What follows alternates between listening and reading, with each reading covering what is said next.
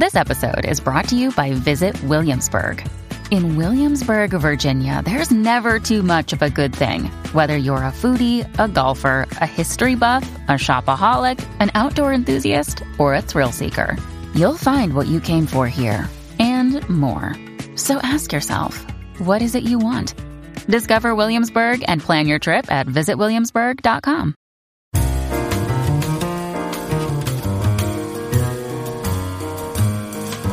Welcome to I Don't Need an Acting Class with Milton Justice.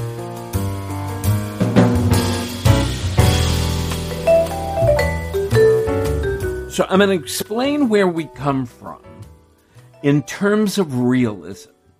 I may sneak you all the history part of it because I find it fascinating. The history of Stanislavski and what, first of all, he went through because of Stalin and the Soviet Union and living under house arrest and and what he was allowed to say and what he wasn't allowed to say.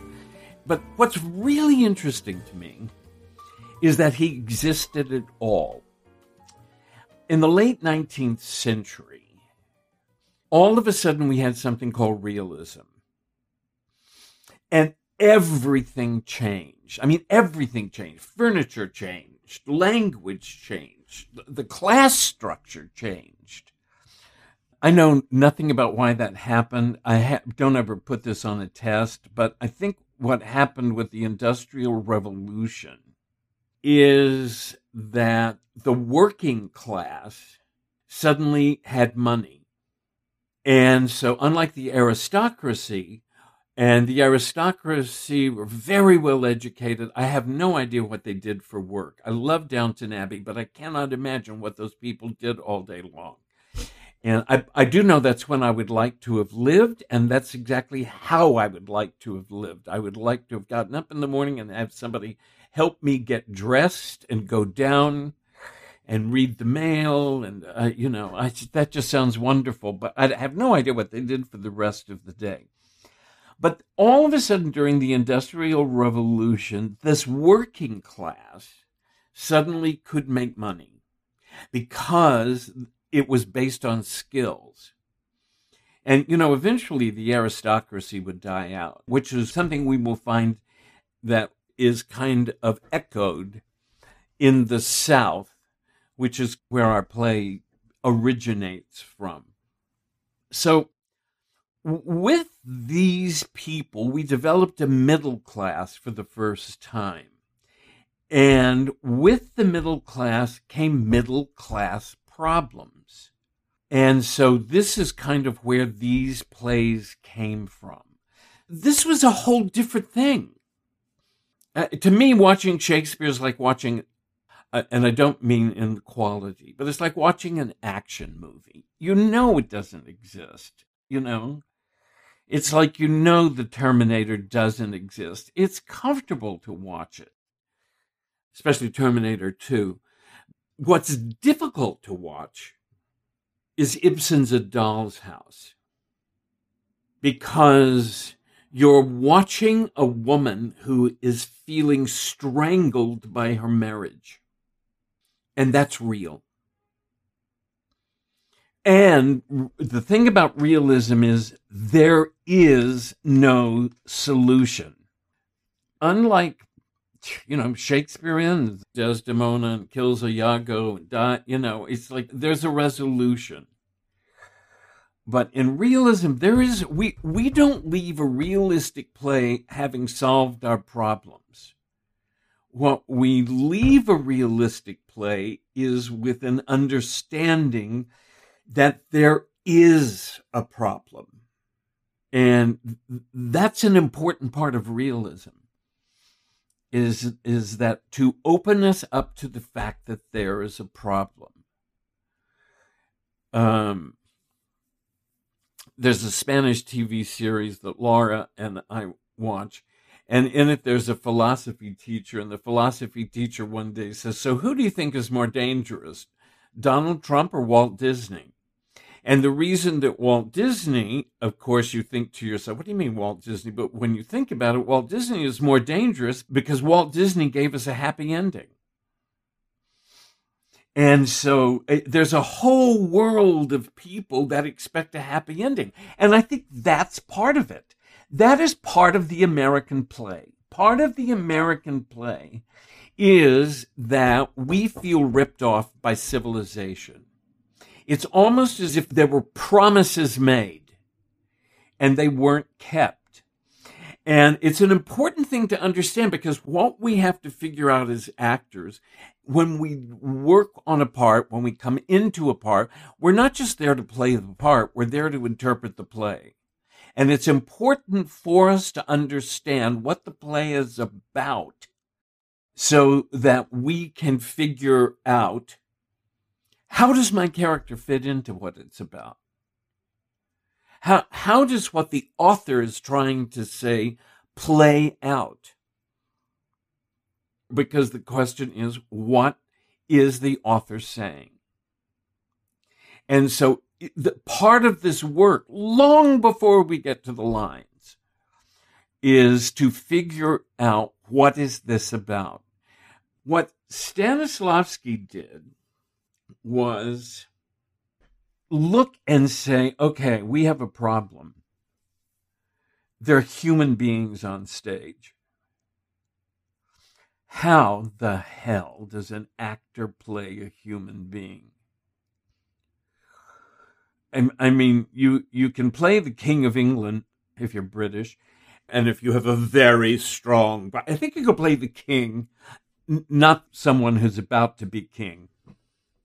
That's what Stella said once. She said, if you're playing somebody in the royal family, don't look to the current royal family. And I thought, yes, I guess that's true. But you could play the king if you take voice classes. But what you can't do is play Tom and Glass Menagerie because you took a voice class. You, it, it's, man, it's rough. There are people who think that if you can play Shakespeare, you can do anything. I think if you can do realism, you can do anything. I mean, you know, Shakespeare gives it to you. He says the quality of mercy is not strained and then gives you 17 lines to explain what mercy is. And, you know, in a modern play, somebody looks at you and says, please have mercy. And you have to, as an actor, fill in 17 lines of iambic pentameter. So it's like our work is word novelists when we come to this. We have so much to build. So, one of the things, okay, so, and this is just general. One of the things we have to do is understand that a character has a problem. Now, listen, I think that was one of the most extraordinary discoveries that I made in the last five years was the Russian word zadacha. As all of you know, it's a pet peeve of mine. It was translated in the original Stanislavski books by Elizabeth Hapgood, not an actress, and she translated it as objective. But the real translation of Zadacha is problem. And what Stanislavski was saying is that every character has a problem. Not every character has an objective. A character might have an objective, but it's it, uh, to me it saves you. If I sat down with myself and said, "What is my problem?" Now I have something to work on. I may need more information in order to figure out what the problem is but uh, to me, this is something that you can carry. This is something you can do anywhere. This is something you can do with any script. It's it's like you can look at it and say, what is my character's problem? And it makes sense that if you have a problem, you want to solve it. And so you you solve it through the action. Another term that scares me to death. But at least you say, well, so how am I going to solve this problem? Nobody is listening to me. So how am I going to solve this problem? Um, or as uh, uh, in, sometimes in technique, I haven't in a long time. I we work on George Bernard Shaw monologues, and George Bernard Shaw is a writer who basically believes, what is the problem? You're an idiot. So I, he thinks everyone's an idiot but Mr. Shaw. And so he so he is now going to save your ass. So it's like um so I said, all right, I'm gonna make you understand something. But you see what I mean? It's like this is what is built into the plays. This is what is built in specifically in the modern theater. And this is the reason we had to have Mr. Stanislavski.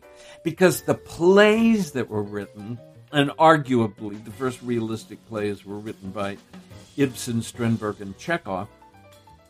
But these plays put human beings in a circumstance where there is a conflict. And the truth is, that's what we do as an audience.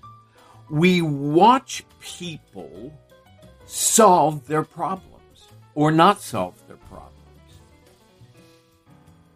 So I mean that's that's really it. So so it, it, it gives us this very, very specific kind of umbrella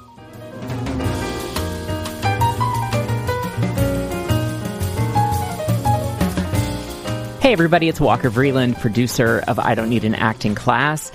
The podcast is conceived and hosted by Milton Justice, and our music is provided by Geoffrey Keezer. Don't forget to subscribe, rate, and review the podcast. And thanks so much for listening.